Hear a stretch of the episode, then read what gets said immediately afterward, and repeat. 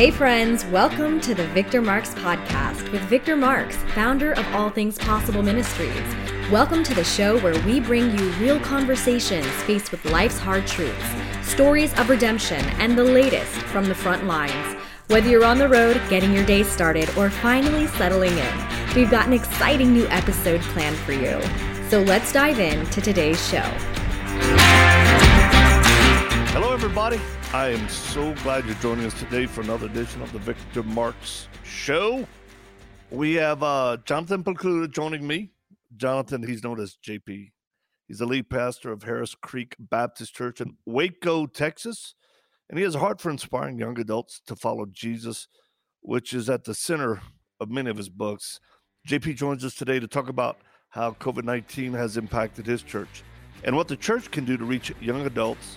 So let's jump into the interview now on today's edition of the Victor Marx Show. Jonathan, or as I affectionately call you, J P, welcome to the broadcast, brother. How are you, my man? Hey, I'm so excited to be on with you. I love watching how God is using you and what he's doing through your life. And I, I remember, God, I bet it was twenty years ago. Yeah. Sitting on your couch and... and really just processing that there's a God. And if there's a God, what what else am I going to live for?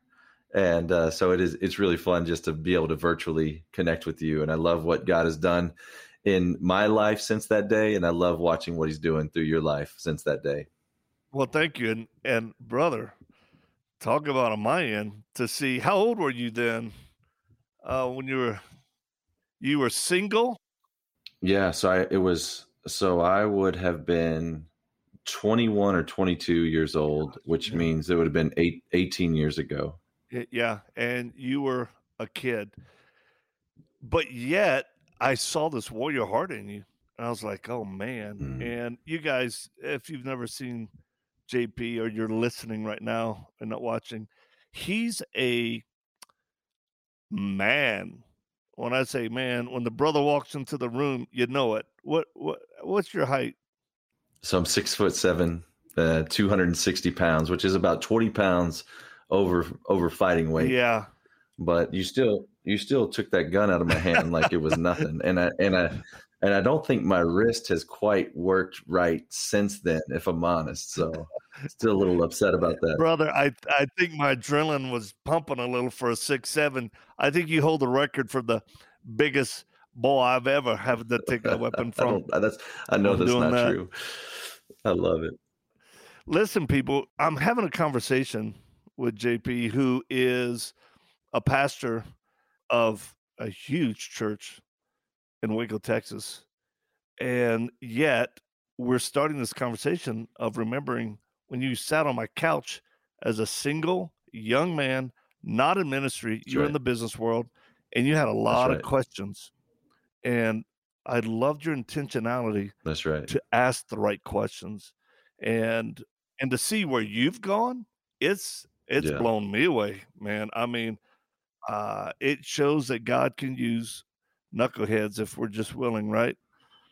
Man, I tell you what, I, I say that God uses me to show that he can use anybody. And that's not, that's not false humility. Like I, when I go to bed at night, I lay there by myself. Well, next to Monica now, it's like, I'm, I am solely, I'm completely soberly aware that this is all by his grace. And so it's, I'm reminded constantly, man, but it's, it's so great to reconnect with you. For sure. Last time we visited, I was at your church speaking, I think, and that was before COVID. A lot happened. Mm-hmm. Yeah. Before the election, and I think I was in between pumps to Iraq.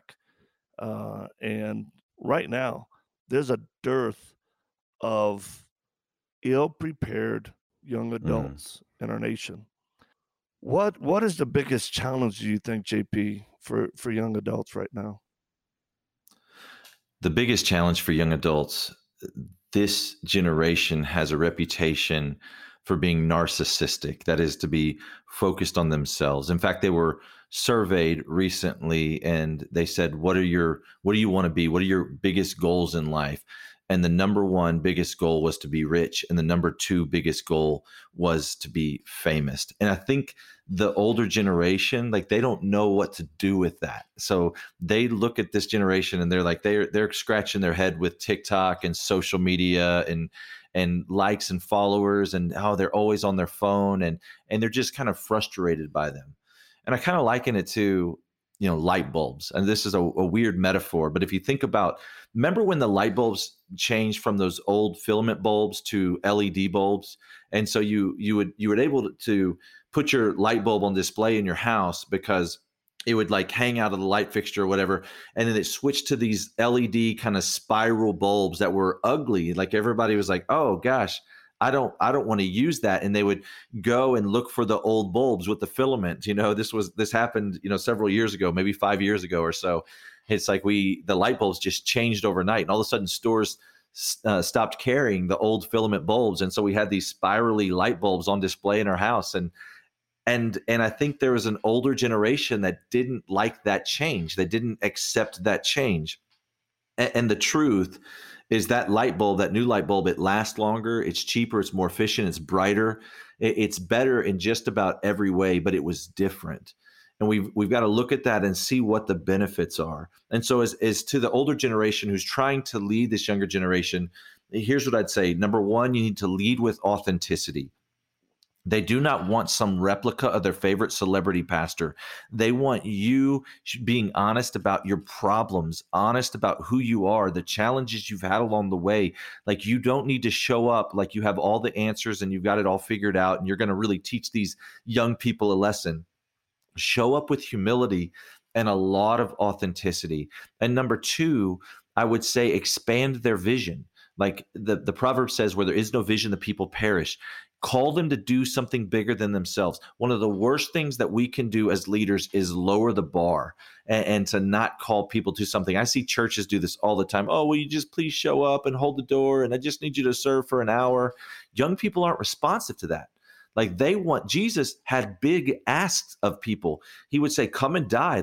And somebody was like, well, let my dad, I, I, I need to bury my dad. My father died. And Jesus says, let the dead bury the dead. Follow me. Foxes have holes and birds have nests, but the Son of Man has nowhere to lay his head. Follow me. To the rich young ruler, he said, sell everything you have, give it to the poor, and follow me. This was a big, heroic vision of an ask.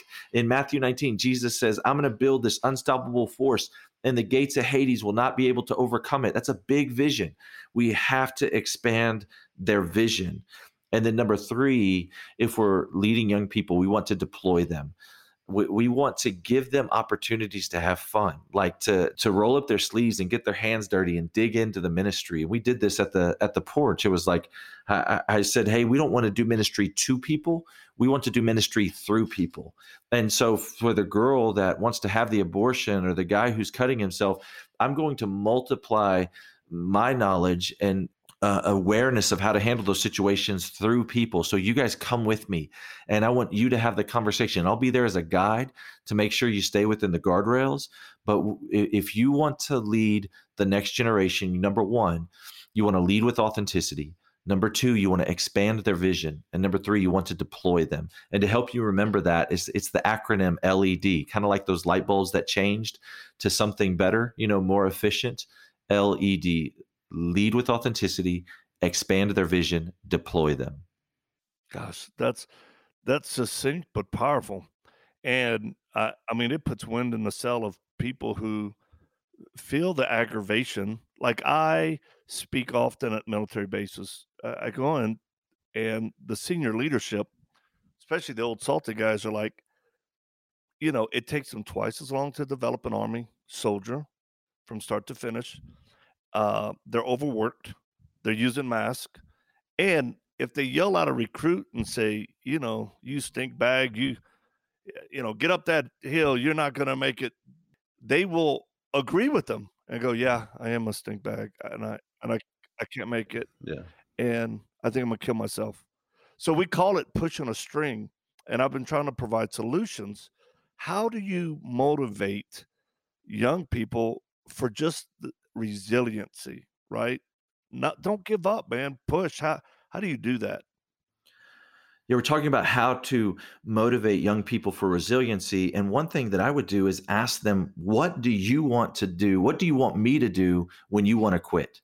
And you can just turn that question back on them, because I think everybody says they want accountability, but not everybody wants accountability. Or some people will ask for accountability, but when it's inconvenient, they want to walk away and say, no, I don't want it anymore. Like they'll come and say, please help me stop looking at porn. And so I ask them, well, what do you want me to do when you look at porn? Like, how do you want me to help you? How hard do you want me to pursue you? How hard do you want me to run after you? When do you want me to leave you alone?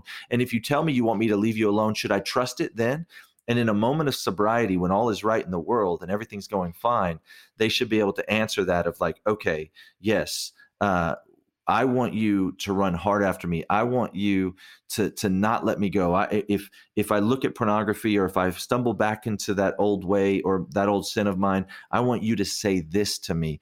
This is the kind of accountability that I want. And, and you really want them to to spell that out, you know, and have those expectations set up front. I think that will help you motivate young people for resiliency. Gosh, that's good, man. Really good. Folks, you're listening to my guest today, longtime friend, uh, pastor now. It's weird. Uh, of, of, I know, I know, of a thrive. But I'll tell you, let me just say in that chuckle, and you'll see it, the older you get, like for me, what, what can I accomplish anymore? I mean, I've done all that I feel like I can do as far as whatever, being effective with my life. And you know what happens? You really start looking toward young men that you can encourage and help on their path, knowing they've got more. They, they're called to it. Yeah. And they're going to reach more than you.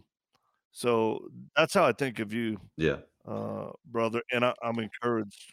Well, you're great at that. And you think about that word and that last question. So encourage, you know, the etymology of that, encourage just means to put courage in, to pour courage in. And that, you know, that's what you do, Victor, is you stiffen the spine of, of people.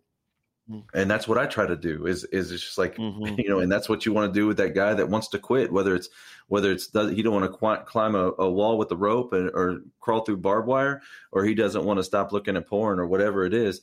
It's just like, I want to pour courage into him and say, hey, you can do this. And I want to inspire him and motivate him to be everything that God has called him to be. I think today with COVID nineteen, there's been such a shift in our world. And I have to think that we're in a type of funnel. That's how my mind sees it. I've known the Lord, I don't know, thirty-two, thirty-three years now. We used to talk about Christ's return and bumper stickers and shirts, and then, you know, kind of faded. And then we started seeing things happening that even those who were into prophecy and all that would go, oh my gosh, it's really happening. And we are definitely setting ourselves up to be controlled by one ruler. And the Bible calls him the Antichrist. It doesn't worry me. It motivates me. Um, and whatever people's theological positions are, whether they're here, whether they're gone, God is calling us to occupy and to do and to be a light and to share. So this is when maybe I get a little bit more passionate than even in the past about, you know, how do we do that? And you know me, I'm a big patriot. Uh, I was pretty vocal about the elections that came in, but I never want people to think that that's the center of my passion, because this country is going to go the way it does. But here's the tension. How do we encourage the younger generation to take an interest in, you know, their country or issues? Uh, because honestly, I think they can do it better than us. We fell asleep on way too much stuff. There's far too much compromise, even in the Republican Party. Their morals seem to be a little bit higher. But I've sat down. I've sat down with well-known Republican key political figures, and I just go, man, this person, whew, they're, they're as immoral as anybody. Yeah, let, well, let me give you, you know, my opinion, and I don't, I don't know what that's worth to you, but I think there has been this shift where the, you know, boomers and Gen Xers were hey, we want to be the best. Like there, there was this pride, like we want to be the very best. We want to be the strong, only the strong, the, the proud, the brave. Like that's, we want to be that. And I see a generation rising up that's like, wait, wait, hold on. That's arrogant. Like, why do you want to be the best? I'm like, whoa, whoa, hold on. Like that, if you want, if you're, if you say you're the best, and that means somebody is not as good. And it really is a redefinition of tolerance. And so old tolerance said, I have to respect that you have different, a different opinion than me. Uh, new tolerance says, I have to see your opinion as right. And that slight, or that that's a big change. The, the difference between those two is as wide as the Grand Canyon. They sound similar and they're called the same thing, tolerance. But the, the difference, the implications, the way that that's played out is huge. It's like we have gotten rid of absolute truth. And and you and I know you can't get rid of absolute truth, because if I say, hey, there's no absolute truth, gravity's a figment of my imagination. I don't I don't believe gravity's your truth. It's not my truth. And I jump off a building, man, that that truth, the reality of gravity is going to take over. And I'm going to realize that I was a fool, that when I said there was no absolute truth, that I got to define my own truth and that I rejected your truth of gravity. Your the, the truth, the absolute truth of gravity is going to win out. And I say that because, Victor, what I really think we have to do is go back and say, okay, is there a God? Is there a creator? Did did someone create everything we see? And if he did, then who is he? And and if he's there, because if he can create everything we see, then certainly he can make himself known, or he's not a very strong God. And so if he can make himself known, then who is he? And if I can find out who he is, then I can I, I know that he has a calling on my life, a purpose on my life, and I be, I can begin to live my life with that absolute truth. And then I and then I when I find the source of absolute truth, which I believe is the Bible, these sixty-six books preserved throughout centuries for us to apply, then I can say, okay, he wants me to walk justly. He wants me to love mercy. He wants me to love my neighbor as myself, but he wants me to speak the truth in love. He wants me to share the gospel. He wants me to, you know, live with a code of ethics. I mean, these are things that, that the creator of, the, of everything I see is calling me to. And, and, and so when I meet with a young person, that's where I want to start with is like, what's the foundation of your worldview? Is it the Bible? Is it an atheistic worldview? Is it a narcissistic worldview? Like what's, as a naturalistic worldview, what's the foundation of it? And and as we can, you know, build from there, then I think you resolve a lot of the issues that you're calling out. One of the things I love about J P, folks, is that he's not a parrot. He's not watching the latest and greatest pastors on T V or on social media and taking their sound bites and regurgitating them. Uh, he, he's a man who seeks truth and um, is very courageous uh, in, in all that you do. What is the best website people can follow you or on social media? So at J Pokluda. So my last name is P as in Paul, O K, L as in Lewis, U, D as in David, A. So J Pokluda and uh, Jonathan Pokluda, Jonathan and Monica Pokluda on Facebook, J Pokluda on Instagram and Twitter. And uh, yeah, there's a there's a site that my publisher made, Jonathan Pokluda dot com, if it, where you can find all of that information. Victor, thanks so much for your kind words, and it, it's a privilege, you know, to to create resources. My prayer, I never desired to, to write books, you know. My prayer is just to create yeah. resources that are helpful to people, and so uh, it's mm. it's been fun to watch God use them. Well, in closing, I ask my guests the same two questions, and you're gonna get them first. People live by perceptions, and I always ask, now, uh, we've known each other for many years, so maybe this isn't a, uh, you, you can cheat it because you know us, but I ask people, what is your perception of us and the ministry that we do? Yeah, the first word that comes to mind is one that we've mentioned before, is courage. And I think people are inspired toward courage when they see courage. And there's something about watching you guys pushing back darkness, going places, fighting evil, being on the front lines, not giving the devil a foothold in our world, and speaking out against the evil that exists that stiffens the spines of the people. And they're like, man, if he can do that, if he can say that, then I, I too want to act boldly and courageously for Jesus. It's been well said that the only thing necessary for evil to prevail is for good people to do nothing. And so I, I think there's something about you saying, hey, I don't want evil to prevail. I'm going to stand against it. In Matthew five, Jesus said, be the light of the world. You know, and so as I think about that, it's about pushing back darkness. Like it, wherever light is, darkness cannot be. And so what does it look like for me to carry the light of Christ into dark places? And so, Victor, I've I've known you for a number of years. As you said, you you're doing that. Like, you have not tolerated evil. If there is some girl getting taken advantage of at the the Mexico border, the United States Mexico border, or in Thailand, or wherever it is, if you you hear the cries of the people, and All Things Possible Ministries responds to go and be the hands and feet of Jesus. So, courage. Nice. Thank you. Kind words. Final question. We all die, J P.